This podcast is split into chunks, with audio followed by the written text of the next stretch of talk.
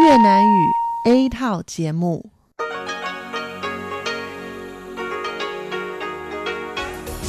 Đây là đài phát thanh quốc tế Đài Loan RTI.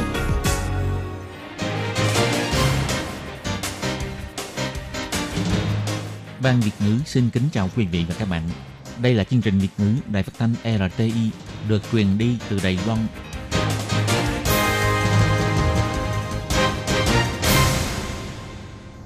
Tường Vi xin chào quý vị và các bạn. Chào mừng các bạn đến với chương trình phát thanh Việt ngữ Đài RTI. Các bạn thân mến, hôm nay là thứ Bảy, ngày 14 tháng 12 năm 2019, tức là 19 tháng 11 âm lịch năm kỷ hợi. Chương trình Việt ngữ của Đài RTI hôm nay sẽ được mở đầu bằng bản tin thời sự Đài Loan.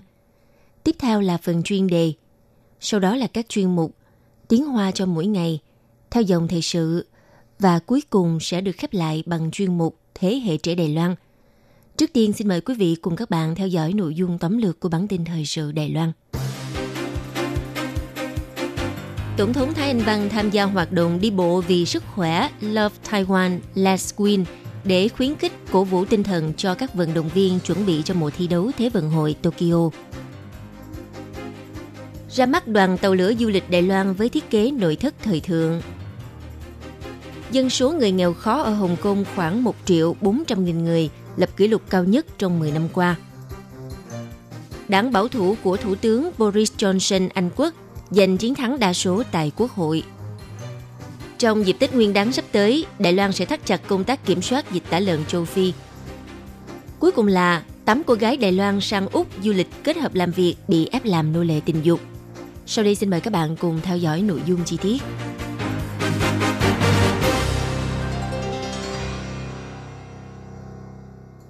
Trước thềm Thế vận hội Olympic năm 2020 tại Tokyo, sáng ngày 14 tháng 12, Tổng thống Thái Anh Văn đã có mặt tham dự hoạt động đi bộ vì sức khỏe Love Taiwan Let's Win.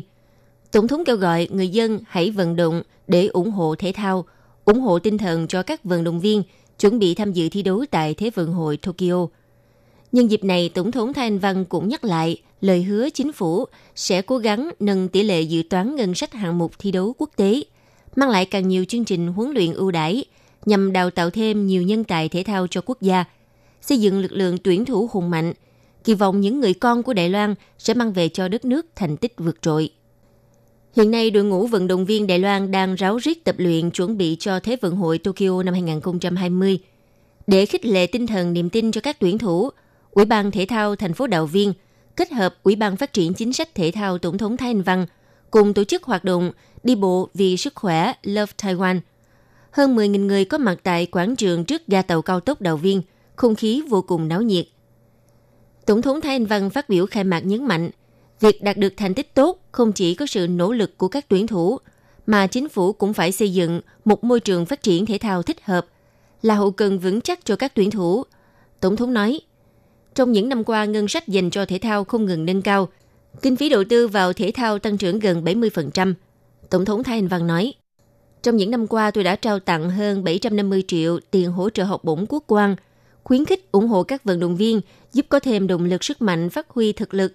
Chúng tôi sẽ tiếp tục đẩy mạnh chức năng của Sở Thể dục Thể thao, tỷ lệ dự toán ngân sách cho các cuộc thi đấu quốc tế và cũng sẽ cung cấp thêm nhiều ưu đãi như giảm thuế để cổ vũ cho các vận động viên, đào tạo thêm càng nhiều nhân tài thể thao cho Đài Loan.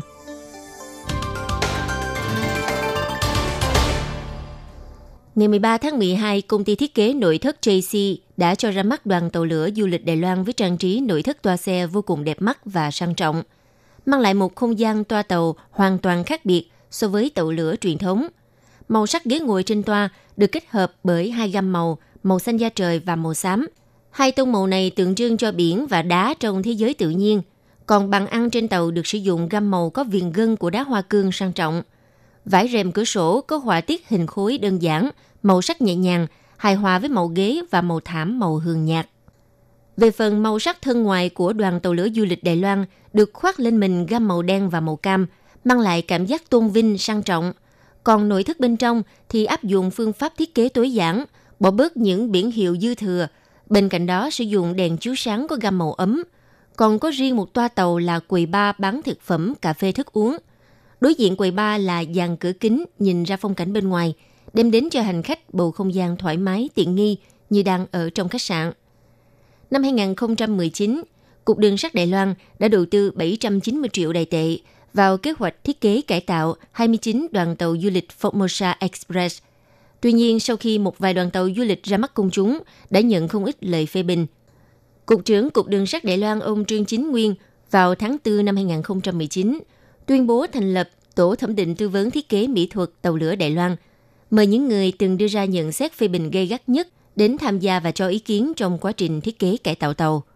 Người đứng đầu tổ thẩm định tư vấn mỹ thuật là nhà thiết kế Ngô Hán Trung, tập hợp chuyên gia các ngành nghề, đồng thời mời nhóm thiết kế JC nổi tiếng Đài Loan từng đoạt nhiều giải thưởng trong và ngoài nước, tham dự công tác thiết kế mỹ thuật cho 13 đoàn tàu còn lại chưa được thi công. Người hợp tác sáng lập công ty thiết kế nội thất JC, ông Vương Lăng Nghị cho biết, quá trình thiết kế gặp rất nhiều khó khăn. Thực ra thiết kế tàu lửa không đơn giản như mọi người nhìn thấy. Sau khi tham gia vào kế hoạch này mới biết rằng thì ra tốn rất nhiều kinh phí vào việc cải tạo một số nơi trên tàu mà những nơi này không ai nhìn thấy cả. Công ty thiết kế JC dựa trên những tư liệu tàu lửa xưa để tìm kiếm nguồn cảm hứng thiết kế. Đồng thời với địa hình Đài Loan bốn mặt giáp biển, một năm bốn mùa Đông Tây Nam Bắc đều mang cảnh sắc khác nhau. Có thể nói trong phong cảnh thường nhật của Đài Loan thì tàu lửa chính là hình ảnh dễ bắt gặp nhất. Và khi hành khách bước lên toa tàu cũng là lúc hành trình du lịch của họ bắt đầu. Chính vì thế, tàu được thiết kế theo phong cách làn gió ấm của mùa thu, trả lại hình ảnh thuần khiết nhất cho tàu lửa hòa bình với phong cảnh thiên nhiên. Mọi thông tin chi tiết về hành trình và vé tàu mời cập nhật trang web đường sắt Đài Loan runway.gov.tw. Ngày 13 tháng 12, Đương cục Hồng Kông công bố nếu không nhận được hỗ trợ chính phủ, thì dân số người nghèo bản địa Hồng Kông năm 2018 đạt mức 1 triệu 406.500 người. Nếu như tính trên tỷ lệ dân số Hồng Kông 7 triệu 490.000 người, thì cứ 5 người sẽ có một người nghèo. Đây là con số kỷ lục trong 10 năm trở lại. Căn cứ theo báo cáo tình hình nghèo khó ở Hồng Kông năm 2018, số người nghèo sau khi nhận hỗ trợ của chính phủ là 1.024.300 người, chiếm tỷ lệ 14,9%. Nếu không được nhận hỗ trợ của chính phủ, thì dân số người nghèo đạt mức 1.406.500 người, chiếm tỷ lệ 20,4%. Theo Đài phát thanh Hồng Kông cho biết, nhóm đối tượng người cao tuổi trước khi được chính phủ hỗ trợ có dân số 517.000 người, chiếm tỷ lệ 44,4% trong năm 2018. Còn sau khi được nhận hỗ trợ, đã giảm 157.000 người, còn lại 360.000 người cao tuổi có hoàn cảnh sống nghèo khó. Tỷ lệ trẻ em nghèo trước khi nhận trợ cấp là 23,3%, cao hơn năm 2017 với 23,1%. Tuy nhiên, sau khi chính phủ hỗ trợ thì tỷ lệ trẻ em nghèo giảm còn 16,8%, giảm 0,7 điểm phần trăm so với năm 2019. Con số này cũng lập mức thấp kỷ lục, nguyên nhân chủ yếu do các chương trình hỗ trợ của chính phủ phát huy hiệu quả. Còn nhìn vào vấn đề dân số người nghèo tiếp tục lập kỷ lục, theo bà Lưu Ái Thi, ủy viên thuộc Ủy ban xóa đói giảm nghèo cho rằng, vấn đề dân số già và lớp thanh niên chuyển tiếp nghèo khó đáng được quan tâm, khuyến nghị chính phủ nên tiến hành nghiên cứu các chiến lược xóa đói giảm nghèo dài hạn. Theo bà Lưu Ái Thi chỉ ra rằng, tạo cơ hội việc làm để giải quyết tình trạng nghèo đói là phương hướng chủ đạo. Trong bối cảnh kinh tế hiện nay, xã hội có thể tái xây dựng kết cấu nghề nghiệp. Ví dụ tập trung vào việc đẩy mạnh những công việc thường xuyên thiếu nhân công, kết nạp những người thất nghiệp do các vấn đề xã hội xảy ra trong thời gian gần đây. Mặt khác tìm ra giải pháp thất nghiệp ngắn hạn, đồng thời có thể nâng cao năng lực kỹ thuật cho người tìm việc. Sau đó phối hợp cùng chính sách trợ cấp cho gia đình có việc làm vân vân. Bà tin rằng có thể cải thiện được phần nào vấn đề nghèo đói ở Hồng Kông.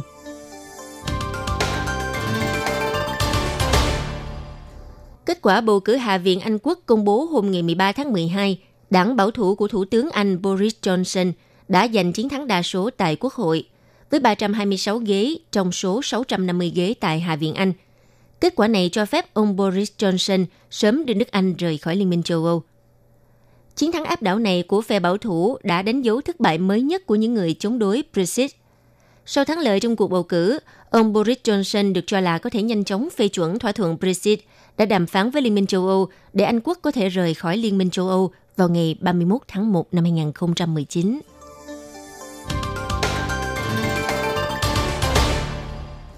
Theo thống kê cho biết, vào dịp Tết âm lịch, là thời kỳ cao điểm, số lượng kiện hàng gửi từ nước ngoài về Đài Loan đều rất nhiều. Tính từ năm 2018 đến năm 2019, mỗi tháng có khoảng 18 bưu kiện vi phạm chứa chế phẩm thịt lợn. Ngoài ra vào Tết Trung Thu vừa qua, số lượng bưu kiện vi phạm lên đến 149 kiện. Theo Ủy ban Nông nghiệp nhận định, dịp Tết âm lịch sắp tới, công tác kiểm dịch sẽ trở nên vất vả hơn. Đài Loan đã xét nghiệm khoảng 2.730 chế phẩm thịt nhập cảnh phi pháp từ năm ngoái cho đến nay. Trong đó xác định 203 sản phẩm dương tính nhiễm virus dịch tả lợn châu Phi, với tỷ lệ 14% là sản phẩm đến từ Trung Quốc và Việt Nam là 41%. Ủy ban Nông nghiệp cho biết thêm, ngoài việc yêu cầu các kênh bán hàng online tăng cường kiểm soát sản phẩm, cũng kêu gọi người dân khi nhận được những tặng phẩm có kèm theo chế phẩm thịt lợn phải lập tức mang đến cho các đơn vị phòng dịch, chứ không nên tự ý vứt bỏ, tránh trường hợp virus lây lan. Dịch tả lợn châu Phi vẫn chưa hoàn toàn được kiểm soát. Hiện vẫn có du khách mang các sản phẩm thịt lợn nhập cảnh hoặc gửi qua đường bưu điện nhập vào Đài Loan. Vì thế, Cục Kiểm soát Dịch bệnh sẽ tăng cường kiểm soát các bưu kiện gửi từ nước ngoài. Cục cho biết lưu trình kiểm tra sẽ sử dụng chó nghiệp vụ, sau đó mới cho máy X-quang quét kiểm tra lần hai, với quyết tâm phòng chống dịch bệnh triệt để nhất có thể.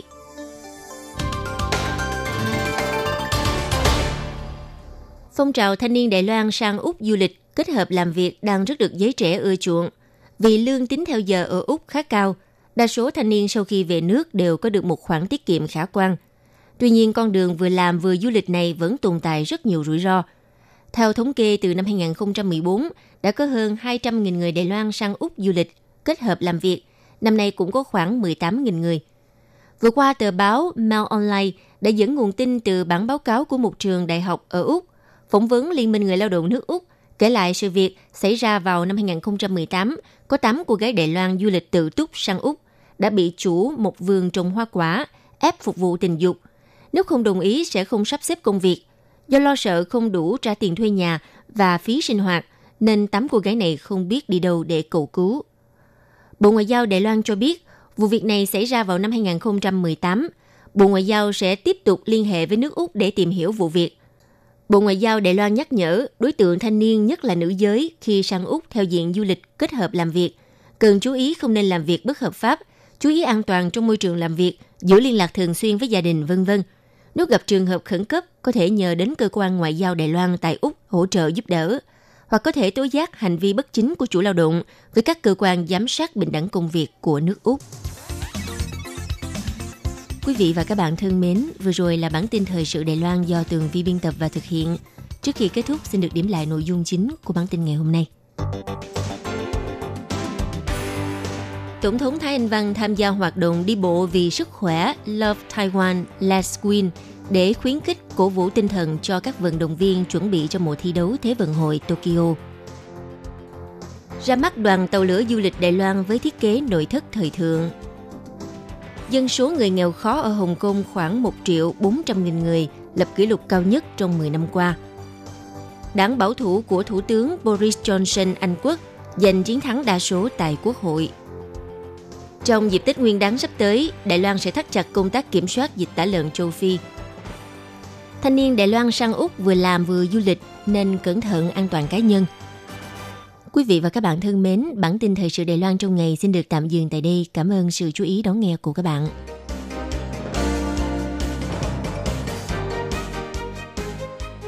Xin chào quý vị và các bạn thính giả thân mến. Chương trình phát thanh tiếng Việt của Đài Phát thanh Quốc tế Đài Loan RTI được truyền thanh 3 buổi tại Việt Nam, mỗi buổi phát 1 tiếng đồng hồ buổi phát chính vào lúc 6 giờ đến 7 giờ tối hàng ngày giờ Việt Nam qua tần số SW 9425 kHz với sóng dài 31 m. Bị phát lại lần thứ nhất vào hôm sau 9 giờ tới 10 giờ tối Việt Nam qua tần số SW 9625 kHz với sóng dài 31 m. Bị phát lại lần hai vào hôm sau 6 giờ đến 7 giờ sáng giờ Việt Nam qua tần số SW 11.655 kHz với sóng dài 25 m.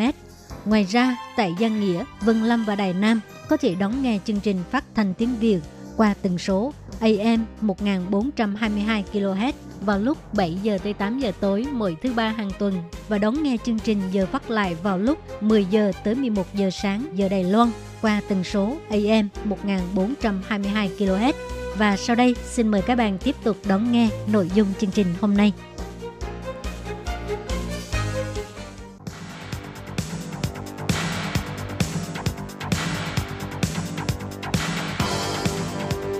Đây là đài phát thanh quốc tế Đài Loan RTI, truyền thanh từ Đài Loan. Mời các bạn theo dõi bài chuyên đề hôm nay.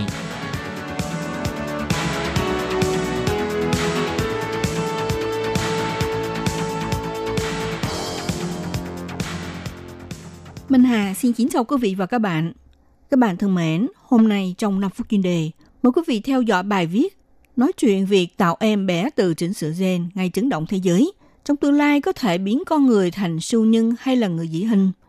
Nhóm người theo chủ nghĩa siêu nhân loại thường có quan điểm biến con người trở thành hoàn thiện hơn nữa, nên chủ trương việc sử dụng khoa học kỹ thuật để tăng cường kỹ năng và năng lực của con người và cũng không có ý định chống lại sức ảnh hưởng của công nghệ. Cái tạo gen để biến con người trở nên mạnh mẽ hơn dĩ nhiên là chuyện tuyệt vời. Thế nhưng nhỡ khi biến thành người dị hình thì có phải liên quan đến luân thường đạo đức? Ngay tranh cãi trong dư luận. Kỹ sư đọc Stanford Stephen Quake đã khiến cho chương trình xếp thứ tự gen phát triển đến mức phải nói là vô cùng tuyệt vời.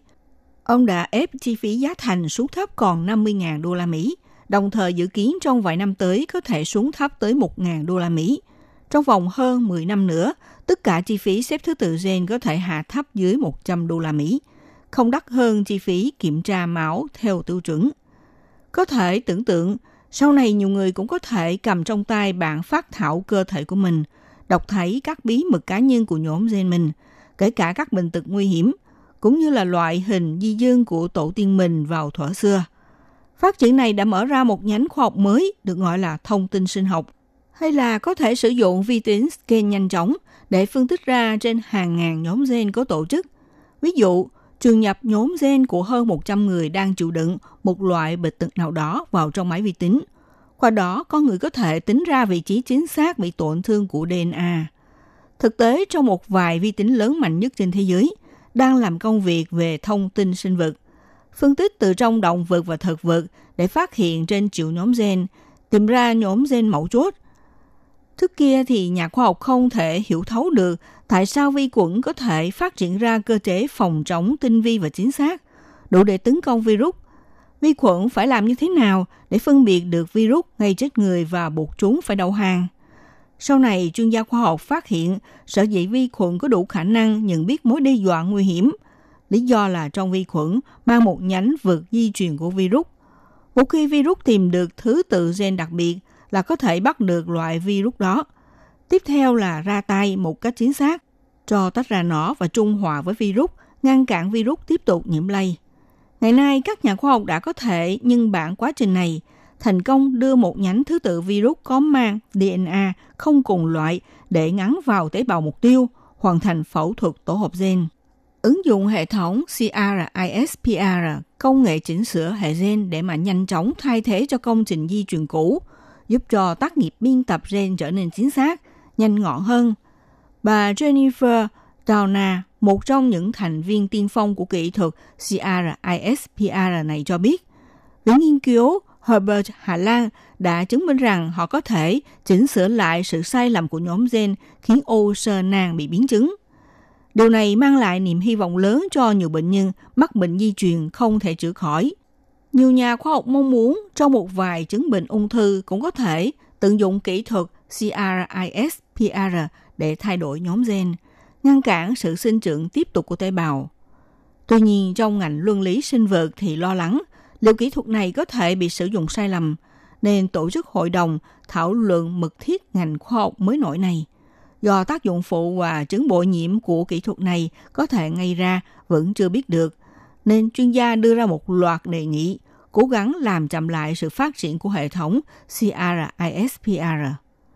Công trình này thông thường sẽ phải mất đến vài trăm ngàn năm. Tuy nhiên, nếu để cho việc điều trị gen sinh nhục trở thành sự thật, vậy thì có thể rút ngắn thời gian của công trình di truyền và sẽ đi hết toàn bộ hành trình trong thế hệ mới. Thưa quý vị và các bạn, vừa theo dõi bài chuyên đề hôm nay của Đà RT với bài viết nói chuyện việc tạo em bé từ chỉnh sửa gen ngày chấn động thế giới. Trong tương lai có thể biến con người thành siêu nhân hay là người dị hình. Bài viết này do Minh Hà biên tập và thực hiện. Xin cảm ơn sự theo dõi của quý vị.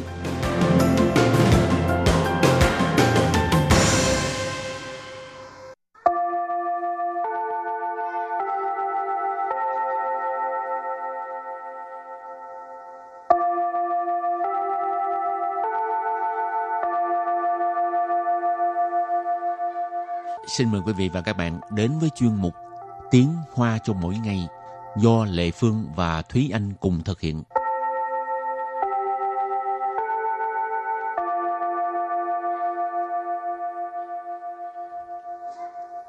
Thúy Anh và Lệ Phương xin kính chào quý vị và các bạn. Chào mừng các bạn đến với chuyên mục Tiếng Hoa cho mỗi ngày ngày hôm nay. Thúy Anh có thích đi dạo phố không?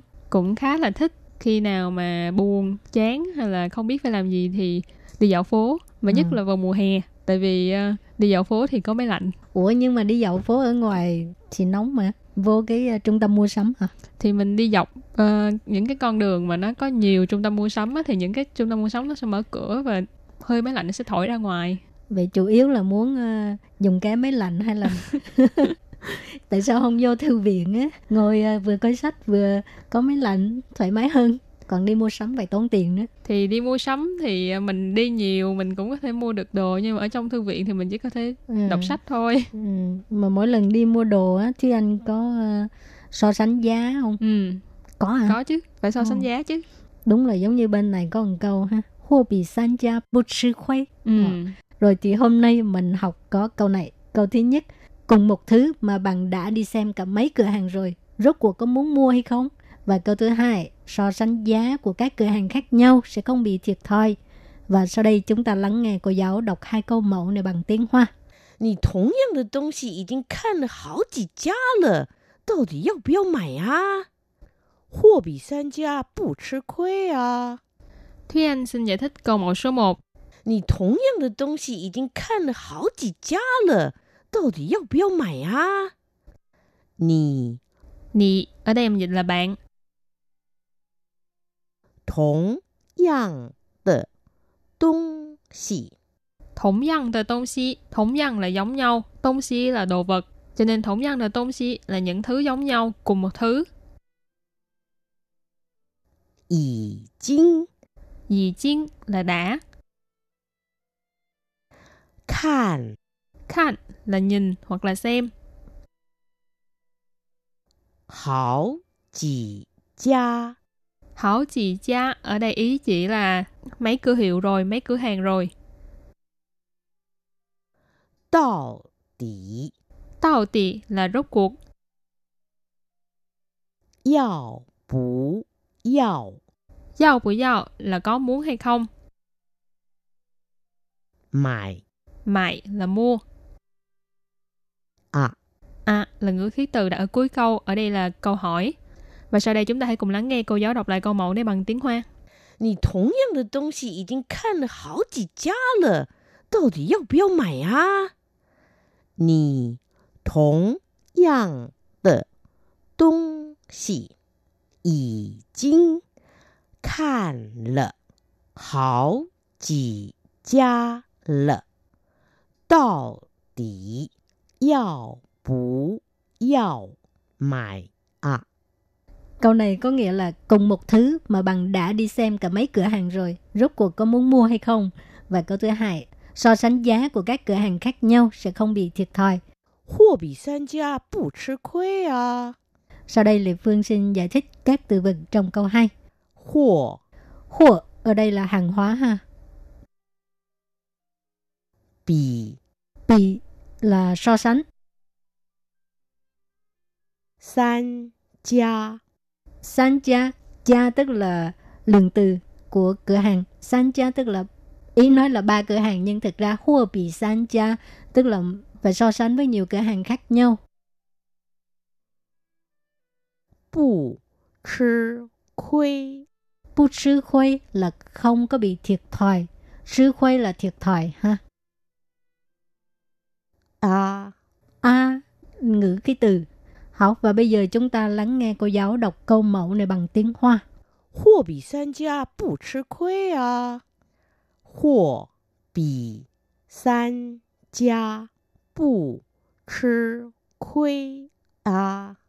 Câu vừa rồi là so sánh giá với các cửa hàng khác nhau sẽ không bị thiệt thòi. Và sau đây chúng ta hãy cùng đến với phần từ vựng mở rộng.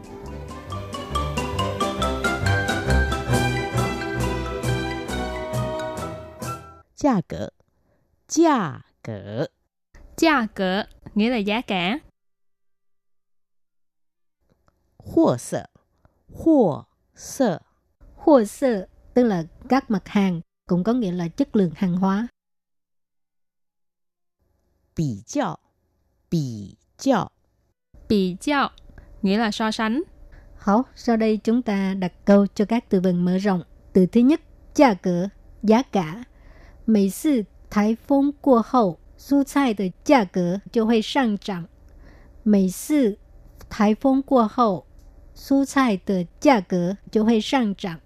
Câu này có nghĩa là mỗi lần qua cơn bão thì à, rau cải là sẽ lập tức lên giá. Mấy sự tức là mỗi lần.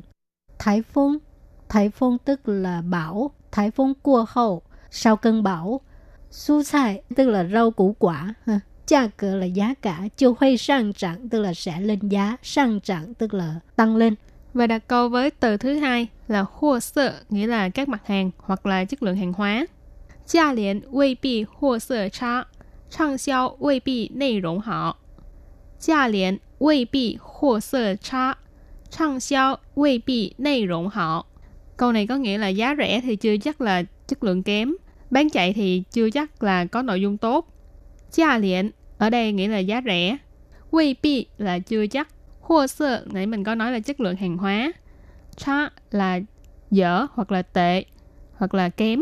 Cho nên vế đầu tiên nghĩa là giá rẻ chưa chắc là chất lượng kém. Sang xiao ở vế này thì dùng cho nghĩa là sách, tức là sách bán chạy. Wei bi là chưa chắc. Nay rộng là nội dung, ý chỉ là nội dung của sách. Họ là tốt hoặc là hay. Hấu đặt câu cho từ cuối cùng. Bị chào có nghĩa là so sánh ha. Hải tử 不是产品，不要拿来比较。孩子不是产品，不要拿来比较。Câu này có nghĩa là trẻ em không phải là sản phẩm, à, đừng có đem ra so sánh. Hải tử, trẻ con, con cái. Bù sư có nghĩa là không phải ha. Sản品 là sản phẩm. Hải tử 不是产品, trẻ con không phải là sản phẩm. Bù giao là đừng. Nã lại bị giao tức là đem ra mà so sánh. Ha. Bị giao là so sánh. Và sau đây chúng ta hãy cùng ôn tập lại hai câu mẫu của ngày hôm nay.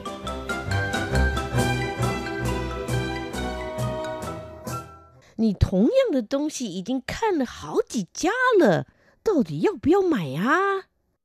Nì. Nì ở đây mình dịch là bạn. Đồng yang de dong xi. Đồng yang de dong xi là những thứ giống nhau cùng một thứ. 已经 Dì chiên là đã. 看 Khan là nhìn hoặc là xem. 好几家 Hảo chị cha ở đây ý chỉ là mấy cửa hiệu rồi, mấy cửa hàng rồi. 到底 Tao tì là rốt cuộc. 要不要 Giao bù giao là có muốn hay không. 买 Mại là mua. 啊？ À là ngữ khí từ đã ở cuối câu, ở đây là câu hỏi. Và sau đây chúng ta hãy cùng lắng nghe cô giáo đọc lại câu mẫu này bằng tiếng Hoa. 你同样的东西已经看了好几家了，到底要不要买啊？ Câu này có nghĩa là cùng một thứ mà bằng đã đi xem cả mấy cửa hàng rồi. Rốt cuộc có muốn mua hay không? 货比三家不吃亏啊！货 Hùa ở đây là hàng hóa ha. 比 Bị là so sánh. 三家 Gia tức là lượng từ của cửa hàng. San gia tức là ý nói là ba cửa hàng nhưng thực ra hua bị san gia tức là phải so sánh với nhiều cửa hàng khác nhau. 不 吃亏。 Bu sư khuê là không có bị thiệt thòi. Hảo, và bây giờ chúng ta lắng nghe cô giáo đọc câu mẫu này bằng tiếng Hoa. 货比三家不吃亏啊！ Câu vừa rồi là so sánh giá với các cửa hàng khác nhau sẽ không bị thiệt thòi. Các bạn thân mến, bài học hôm nay đến đây xin tạm chấm dứt. Cảm ơn các bạn đã đón nghe. Bye bye. Bye bye.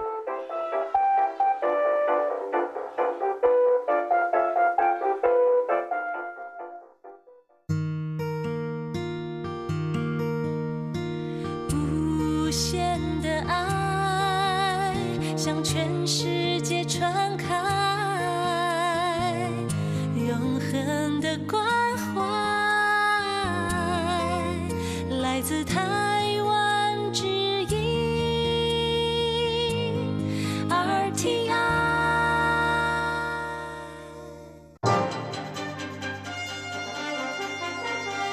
Quý vị đang đón nghe chương trình Việt ngữ Đài RTI truyền thanh từ Đài Loan.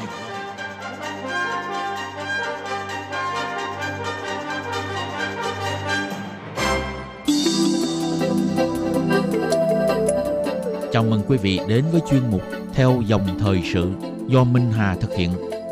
Chuyên mục này sẽ giới thiệu những đề tài thú vị cùng những dòng thời sự và sự kiện nổi bật đang diễn ra tại Đài Loan.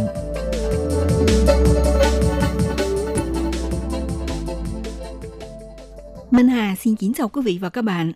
Các bạn thân mến, từ giữa thế kỷ 19, sau khi từ các giáo hội phương Tây du nhập vào Đài Loan những kỹ thuật điều trị y tế hiện đại, thì chỉ trong thời gian hơn 100 năm ngắn ngủn này, ngành y và tiêu chuẩn y tế công cộng của Đài Loan đã phát triển thành một trong những tấm gương mẫu mực cấp toàn cầu. Sở dĩ có được thành tựu lớn lao này là do sự đóng góp liên tục của những chuyên gia y tế đến từ trong nước và nước ngoài. Họ không đòi hỏi lợi ích, lần lượt tham gia vào môi trường y tế Đài Loan mà ngày xưa còn tương đối lạc hậu, để từng bước tích lũy và tạo nên một ngành y tế phát triển cho ngày nay. Nhân dịp ngày 12 tháng 11 chào mừng Ngày Bác sĩ Đài Loan, trong chương mục theo dòng thời sự kỳ này, Minh Hà sẽ giới thiệu câu chuyện cống hiến của hai bác sĩ. Đó là ông James Ledlaw Maxwell, vị bác sĩ ngoại khoa đầu tiên của Đài Loan và ông Nam Chí Tính, bác sĩ người dân tộc nguyên chủ đầu tiên của Đài Loan. Qua đó giúp cho các bạn thấy được hình ảnh thu nhỏ của trang sự phát triển ngành y Đài Loan.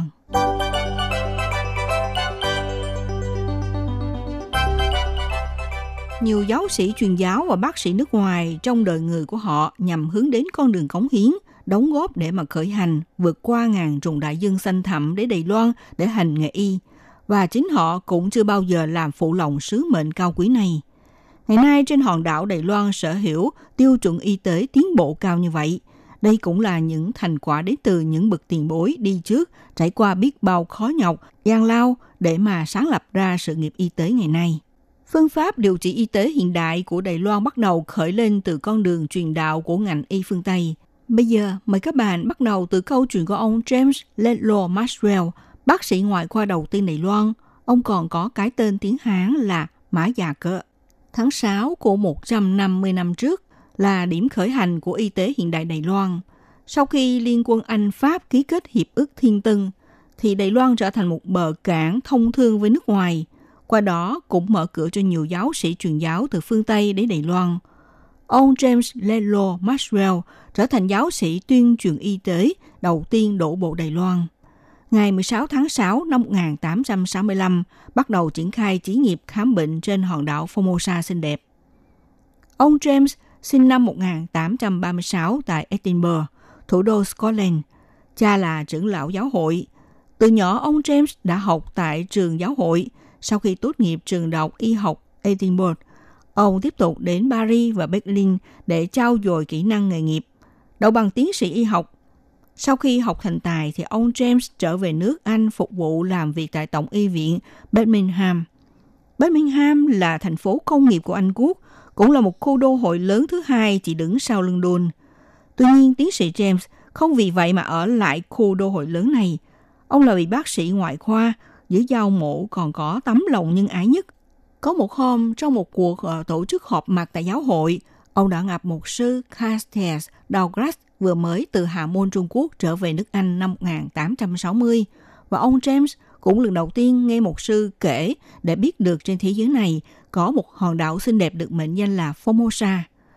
Vì khi một sư Douglas trên đường trở về Anh Quốc từ Hà Môn, lúc ông tới nơi hộ vĩ, ngày nay là khu vực đạm thủy để khảo sát, thì khi đó một sư ghi chép trong cuốn nhật ký rằng ở thị trấn này có lác đác một vài con phố dài, cư dân có khoảng từ 4.000 tới 5.000 người.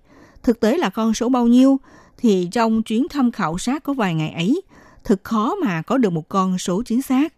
Chúng tôi còn đi thăm một thành phố lớn duy nhất nằm quanh đó gọi là Monga, tức là khu vực vạn hoa ngày nay. Cư dân sinh sống trong cả một khu vực này đều là những người dân di cư từ Trương Châu, Hạ Môn, tỉnh Phúc Kiến, Trung Quốc. Họ nói tiếng Mân Nam, trên toàn đảo Đài Loan cũng nói phổ biến bằng tiếng Mân Nam. Một sư nói một cách phấn khởi rằng, Bên tai chúng tôi hầu như nghe được tiếng kêu gọi mạnh mẽ. Hãy đến đây giúp đỡ chúng tôi, để phúc âm của Chúa đến miền đất này được nêu cao và làm rạng rỡ truyền thống. Xin vì vậy, một sư Douglas đã nhiều lần đưa ra đề nghị với giáo hội hãy cử giáo sĩ truyền giáo đến Đài Loan. Qua sự nỗ lực không ngừng của một sư Douglas, cuối cùng giáo hội ngược đầu đồng ý. Sau đó, hội trưởng lão Scotland quyết định cử bác sĩ trẻ ngoại khoa đến Đài Loan. Khi đó, ông James vừa mới tổ chức xong lễ đính hôn với vị hôn thê. Nhưng ông vẫn nhận sứ mệnh này. Và ông cắt một mũi tóc cho vị hôn thê, bày tỏ lòng nhớ thương và sự tiếc nuối. Ông từ bỏ cuộc sống sung túc ở đô hội, lập quyết tâm đi tàu vượt ngàn trùng đại dương. Trên đường đi ngang qua mũi hảo vọng, Ấn Độ Dương, Thượng Hải, Hạ Môn, cuối cùng đặt chân lên xứ đài, một hòn đảo ở phương Đông tràn ngập thử thách. Bác sĩ James cùng với một sư Douglas đổ bộ từ khu đá cẩu tức là cao hùng ngày nay. Ngày xưa, nhất phủ, nhị lộc, tam măng cà là để diễn tả tình hình phát triển phồn vinh của ba bến cảng và thành phố lớn ở Đài Loan. Ba ngày sau, hai ông đến nơi phủ thành tức là Đại Nam ngày nay, một miền đất khi đó có dân số đông nhất và có cuộc sống nhộn nhịp nhất. Ngày 16 tháng 6 năm 1865 là một ngày kỷ niệm đặc biệt. Vị bác sĩ James đã chọn ngày này thuê căn nhà trên phố Kháng Tây Đại Nam để bắt đầu những năm tháng truyền đạo hành nghề chữa bệnh. Nửa phía trước nhà ở thì dùng làm giáo đường làm lễ, nửa phía sau làm phòng mạch. Đây là phòng mạch Tây Y đầu tiên tại Đài Loan. Ngày 16 tháng 6 không những là ngày kỷ niệm đánh dấu thành lập giáo hội tại Đài Loan mà cũng là ngày kỷ niệm mở ra trang sử y học hiện đại của Đài Loan – bác sĩ James bắt đầu con đường truyền đạo chữa bệnh tại địa phương rất được mọi người hoan nghênh. Ông không những khám bệnh miễn phí mà hiệu quả chữa bệnh cũng tuyệt vời, khiến bệnh nhân kéo đến phòng khám ngày càng đông đúc. Tuy nhiên, cũng chính vì thế đã thu hút sự chú ý của ngành đông y khi đó. Bắt đầu có những tin đồn, thậm chí có tin đồn nói rằng sở dĩ thuốc men do bác sĩ James kê đơn có hiệu quả như vậy là vì ông đi đào bới các ngôi mộ, moi móc tim và não của xác chết và còn moi ra mắt người chết để làm thành thuốc, nên có hiệu quả tốt như vậy. Do tiếng đồn đáng sợ này khiến cho người dân bắt đầu hoang mang lo sợ, cuối cùng dẫn tới cuộc đấu tranh. Một số đông người dân bị xúi dục đến phòng khám của bác sĩ ném đá, chửi mắng, khiến bác sĩ phải lặng lẽ rời khỏi Đài Nam và phòng khám này chỉ mở có 23 ngày, xong bị buộc phải đóng cửa. Bác sĩ James không vì sự thất bại này bị cuộn ngã. Ông tiếp tục chí nghiệp truyền đạo và chữa bệnh, trở lại Cao Hùng ở khu vực Kỳ Tân thuê nhà, mở phòng khám. Ngoài việc chữa bệnh cho cư dân địa phương, đồng thời ông cũng đi sâu vào các bộ tộc dân nguyên chủ Bình Phố. Bất ngờ là nhận được sự hoan nghênh nhiệt tình của dân tộc Bình Phố. Sau khi người dân đến gặp được bác sĩ thì cứ nhớ tới người Hà Lan xưa kia từng có cuộc tiếp xúc và thông hôn với dân tộc Bình Phố. Do đó, người Bình Phố đã coi bác sĩ James như là bà con họ hàng của người Hà Lan – qua kinh nghiệm chữa bệnh tại Cao Hùng đã mang lại niềm tin cho bác sĩ, ông quyết định trở lại Đại Nam, phục vụ cho càng đông dân chúng. Ba năm sau, ông mở phòng mạch và nhà thờ làm lễ trên con phố Nhị Lão Khẩu Đài Nam. Sau này, nơi đây được người dân gọi là phòng khám y tòa lầu cũ. Bác sĩ James không chỉ truyền giáo, chữa bệnh và cũng thích thân giáo dục, đào tạo người bản địa làm bác sĩ, giúp người Đài Loan học tập y học hiện đại – đồng thời tích cực thúc đẩy việc sử dụng tiếng La Mã ghép vần cho tiếng Mân Nam và phiên dịch Thánh Kinh, xúc tiến thành công một nhà máy in ấn đầu tiên Đài Loan, cũng như phát hành đầu tiên tờ báo giáo hội tại Đài Loan. Sau này bác sĩ James trở về nước Anh, nhưng ông không vì vậy mà chấm dứt sự nghiệp truyền giáo tại Đài Loan. Ông tiếp tục ở Anh Quốc đào tạo thêm nhiều sinh viên y ưu tú tham gia vào con đường truyền đạo, chữa bệnh, trong đó có cả con trai của ông Dr. James Lelo Maxwell Đại nhị – Năm 1900 nối tiếp nghề cha đến Đài Loan, khi đó tòa nhà cũ của phòng khám đã hết hạn hợp đồng thuê nhà, do đó bác sĩ James đệ nhị xây mới bệnh viện. Đây chính là bệnh viện kiểu Tây hiện đại hóa đầu tiên Đài Loan, lấy tên là bệnh viện lầu mới. Kể từ đó, bác sĩ James đệ nhị bắt đầu hành nghề khám bệnh tại tòa lầu mới ở Đài Nam. Người dân gọi bác sĩ là bác sĩ James thiếu Niên. Bác sĩ cũng tiếp tục làm công việc đào tạo bác sĩ bản xứ cho Đài Loan – Cha con bác sĩ James đã dâng hết mình suốt đời cho Đài Loan, dùng kỹ năng y tế để chăm sóc sức khỏe cho người Đài Loan. Câu chuyện hai thế hệ của bác sĩ James hành nghề chữa bệnh tại Đài Loan đã thể hiện bằng hành động để chứng minh rằng là tín ngưỡng thực sự phải đi thực hiện, làm theo lòng yêu thương của mình, không cầu sự phản hồi, Chúng đã dùng hết cuộc đời của mình để dâng hiến khởi hành con đường vượt ngàn trùng đến Đài Loan, thực hiện chí nghiệp của mình, mà họ cũng không bao giờ phụ lòng sứ mệnh cao cả này.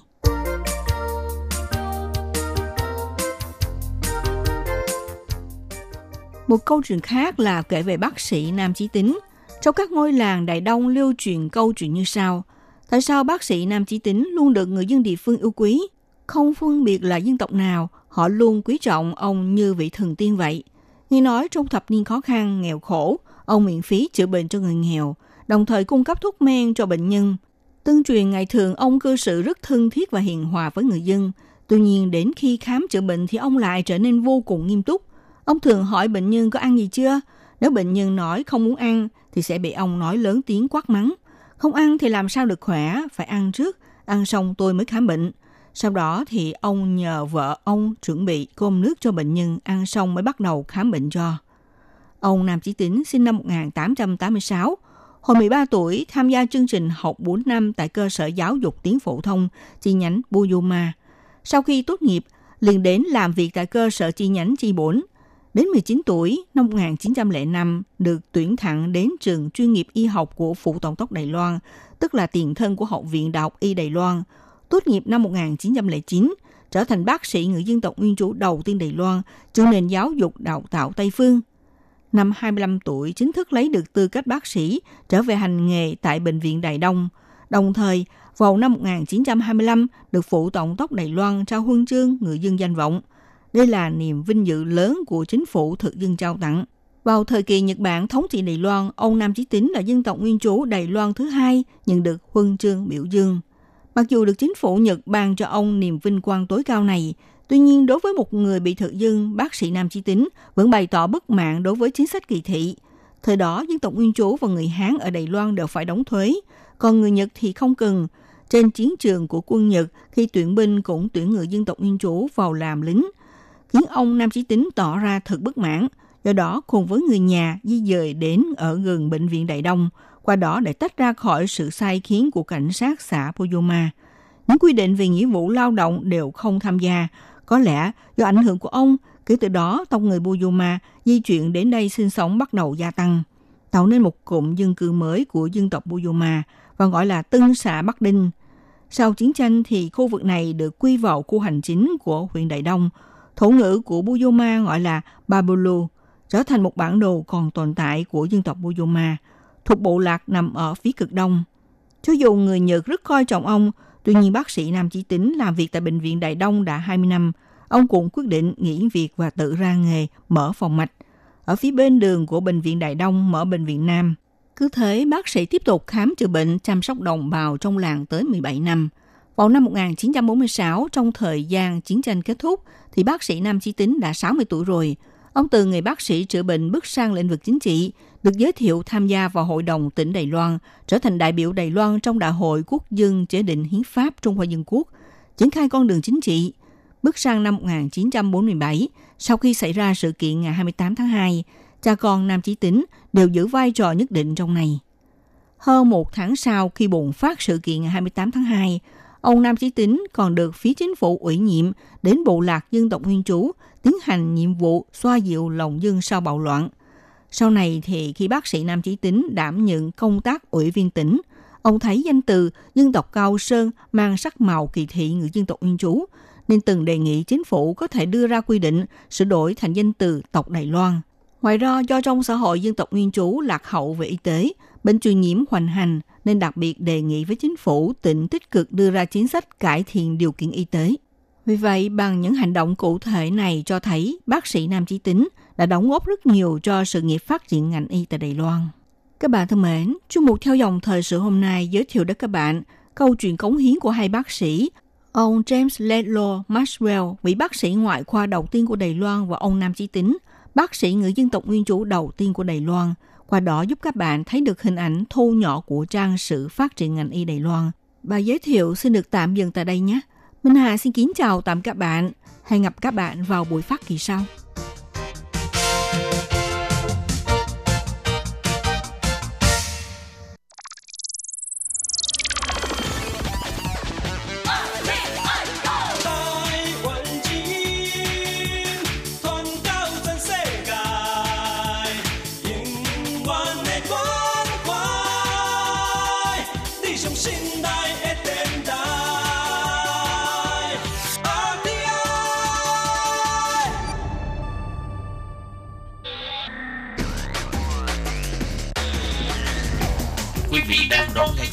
Ngữ tại RTI truyền thanh từ Đài Loan.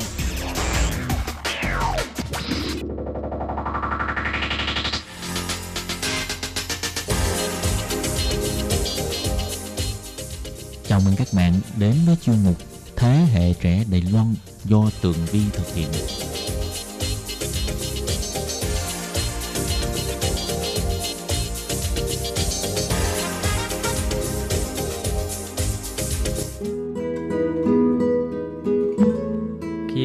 Mới sang Đài Loan thì em đã bắt đầu phải bỏ ra 6 tháng đầu tiên của mình để học tiếng Trung.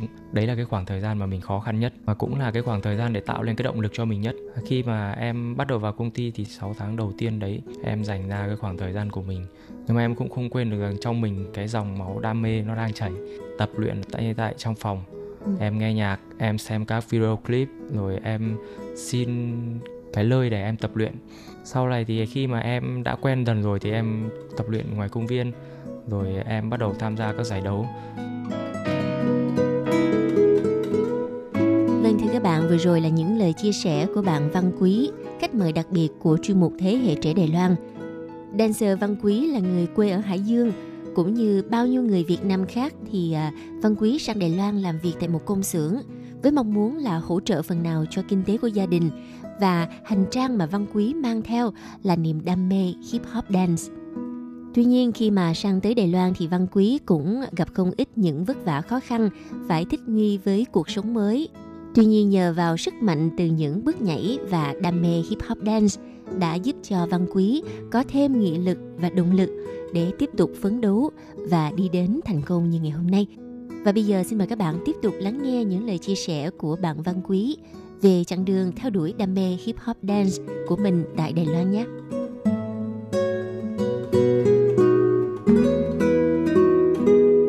em cũng cảm thấy rằng em là người may mắn nhưng mà cái mà em cảm thấy nó tuyệt vời nhất đấy là mình vẫn có thể duy trì và cân bằng giữa công việc và cái niềm đam mê của mình em biết ở bên Đài Loan này cũng có các bạn dancer nhưng khi các bạn đã bắt đầu bước chân sang Đài Loan thì các bạn ấy học cách từ bỏ còn em thì không ạ.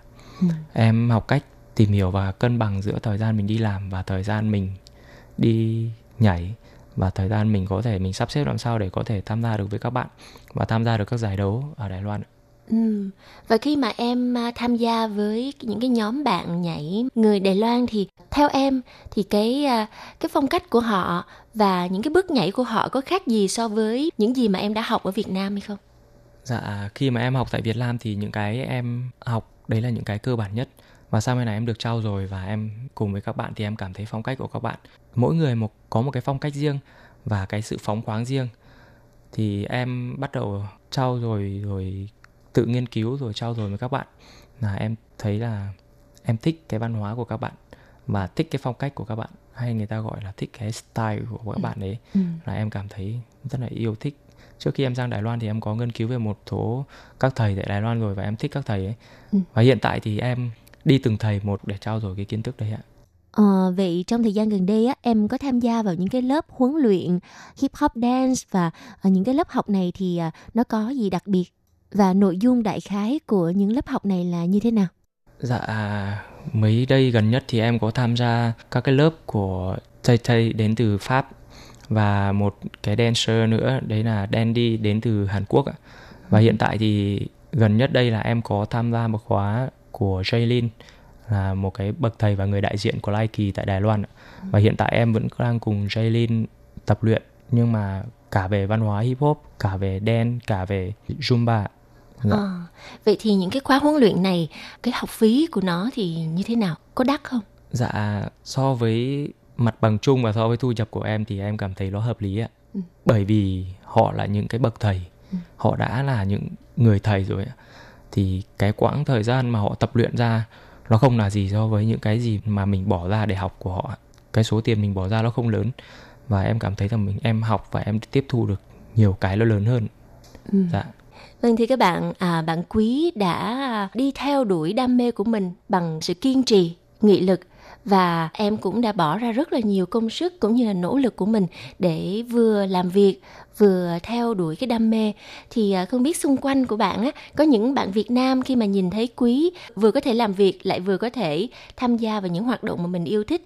Vậy thì à, không biết là những người bạn Việt Nam khi mà nhìn thấy Văn Quý á, à, có những cái hoạt động sôi nổi như vậy thì à, các bạn ấy có hứng thú hay là có nguyện vọng là đi cùng với Quý để tham gia những cái lớp à, luyện tập hip hop dance hay là tham gia các hoạt động mà có liên quan tới môn nhảy này không?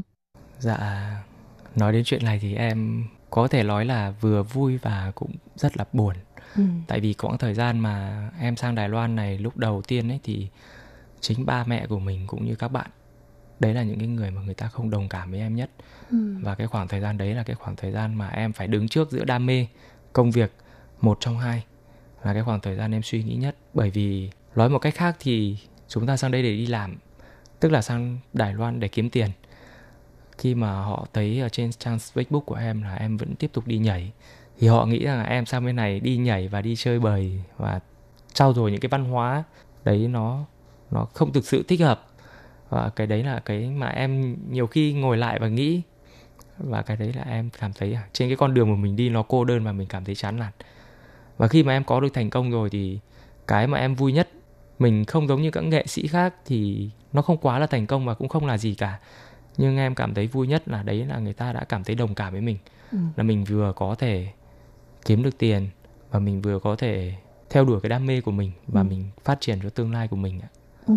đấy là cái mà em suy nghĩ nhất nói chung là hai cái cảm xúc của em thời gian đầu và đến bây giờ thì có cả hai cả vui và buồn Ừ. Dạ.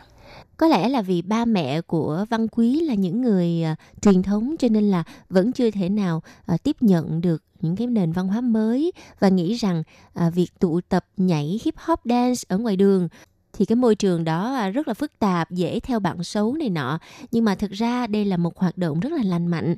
Rồi khi mà nhìn thấy bạn đã dần dần uh, tạo được chỗ đứng trong cái làng à, hip hop dance tại Đài Loan, một người dancer Việt Nam lại có thể được đi tham gia các uh, trận đấu cùng với các bạn Đài Loan lại có thể theo chân những bậc thầy về hip hop dance của nước ngoài hay là nổi tiếng ở Đài Loan thì bây giờ ba mẹ của bạn chắc chắn là rất là vui và tự hào về bạn đúng không? dạ khi mà em tham gia các giải đấu thì đến bây giờ và mình đã trở thành một huấn luyện viên Zumba thì mọi người đã bắt đầu công nhận em hơn Ừ.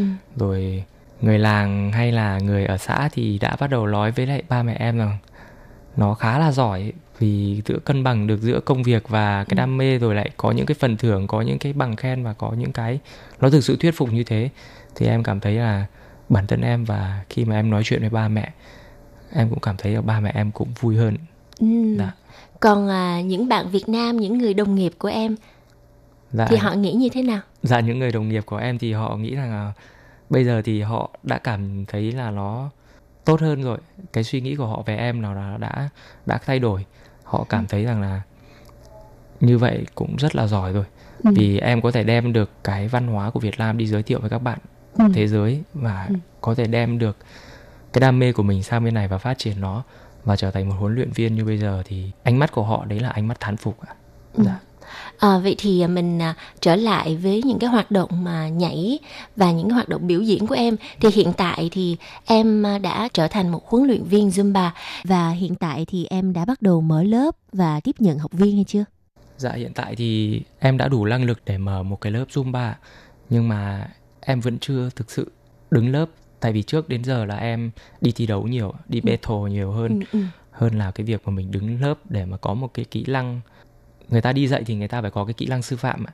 Ờ. nói là kỹ năng sư phạm Ừ. em thì chưa chưa chưa có được cái kỹ năng sư phạm như thế Ừ. thế cho nên là hiện tại em đang theo Jaylin và em vừa tập và vừa trau dồi kiến thức với thầy Ừ. để sau này em có thể trở thành một cái huấn luyện viên nó tuyệt vời như Jaylin khi mà Jaylin nói với em là em đủ năng lực để có thể mở một lớp rồi thì em nói rằng là em cần thầy chỉ giáo cho em nhiều hơn Ừ. để em có thể trở thành một cái huấn luyện viên nó vừa tuyệt vời về về vũ đạo vừa tuyệt vời về phong cách giảng dạy Ừ. thì hiện tại thì em đang tại Wow Ừ. Studio tại Lán Sinh Phu Sinh là em đang tập luyện cùng với lại thầy Jaylin Ừ. Dạ.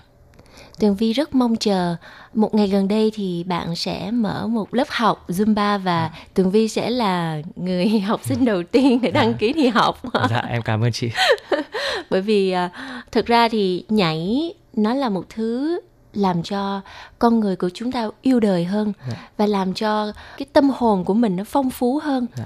và mình có thể rất là dễ dàng vượt qua những cái áp lực của cuộc sống đúng không Dạ, nếu mà chị có thể đi nhảy hay là các bạn có thể đi nhảy thì các bạn sẽ thấy được rằng nhảy nó là một cái liều thuốc rẻ tiền nhất để chữa lành mọi tất cả mọi cái cảm xúc của bản thân mình. ừ. Đấy là cái mà em thích nhất từ nhảy. Ừ. Khi mình vui hay khi mình buồn hay là khi cái cảm xúc của mình thăng hoa thì nhảy và âm nhạc là hai thứ nó giúp cho mình cảm thấy nó tuyệt vời nhất. Ừ, Tường Vi rất là đồng tình với câu nói nhảy là một liều thuốc rẻ tiền nhất. à, theo Tường Vi nghĩ nha, à, bất kể là mình là người Đài Loan hay là đến từ Việt Nam thì à, nghệ thuật đó là một cái chất xúc tác rất là tuyệt vời để cho cuộc sống của mình trở nên phong phú hơn và trở nên tươi đẹp hơn. Và như Văn Quý chia sẻ hồi nãy thì à, hiện tại Văn Quý chưa có ý định là đứng lớp nhưng mà à, những cái hoạt động biểu diễn à, hip hop dance hay là các hoạt động biểu diễn của cộng đồng người Việt tại Đài Loan á thì bạn trong thời gian gần đây có tham gia nhiều hay không? Dạ, gần đây nhất thì em có tham gia thi đấu một cái giải vũ đạo dành cho lao động người Việt tại Đài Loan. Thực ra là nó có tất cả các nước mà có lao động tại Đài Loan giống như Thái Lan, Philippines, Indonesia, Ừ. rồi Việt Nam, rồi một số nước khác ạ. Thì em đã giành giải ba trong cái cuộc thi đấy. Còn những cái hoạt động khác em tham gia thì có một số lời mời là em đi biểu diễn cho các cái trung tâm tại Đài Loan Ừ. và nếu mà em cũng đã nhận lời với mọi người và cái quan trọng nhất đấy là việc mà mình sắp xếp thời gian làm sao cho hợp lý ạ. Ừ. Ngoài ra thì em có đi tham gia thi đấu Ừ. và những cái giải đấu tại Đài Loan, giải thi đấu Battle. Ừ. Dạ. Và khi mà em tham gia những cái giải thi đấu đó thì cảm xúc của em như thế nào? Dạ, từ trước đến giờ thi đấu thì cái việc đầu tiên trước khi mình lên lên lên sân khấu để thi đấu thì đầu tiên là run. Ừ. Tại vì mỗi một lần thi đấu sẽ là những cái đôi tai, những cái đôi mắt nó khác nhau của những cái người nhìn vào mình nó đều khác nhau. Ừ.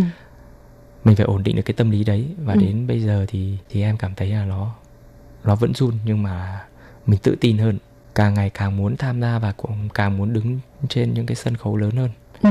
và khẳng định mình hơn. Có phải là như là mình bị bị ghiền, bị nghiện không? Dạ đúng rồi ạ. dạ. Khi mà mình yêu thích một cái gì đấy thì mình càng thích nó hơn. Ừ. Khi mình càng nghiên cứu sâu và mình đi sâu vào nó, đấy nó một cái gì đấy liên quan đến cảm xúc. Ừ. Và mình mỗi một giải đấu như thế thì mình lại trao dồi được nhiều kiến thức hơn. Ừ. Đối với em thắng thua nó không quan trọng. Thắng, thua, mình học được gì tại cái giải đấu đấy, đấy mới là điều quan trọng. Dạ. Và có bao giờ bạn đã suy nghĩ tới à, kế hoạch tương lai của mình á, là sau khi à, hạn hợp đồng kết thúc thì bạn à, có ý định là ở lại Đài Loan hay là đi về Việt Nam? Dạ kế hoạch tương lai của em thì sẽ trở thành một huấn luyện viên Zumba và sẽ dạy cả hai thể loại đấy là Zumba và Popping. Ừ. Dạ. Thì khi mà em hết hạn hợp đồng việc đầu tiên của em trước đấy là mình sẽ phải bắt tay vào để mình mình dạy và mình dạy mình trao dồi với lại tất cả các bạn dancer tại Việt Nam Ừ. bởi những cái mình mình học được đó là những cái tuyệt vời nhất và mình chắt lọc ra mình tạo dựng ra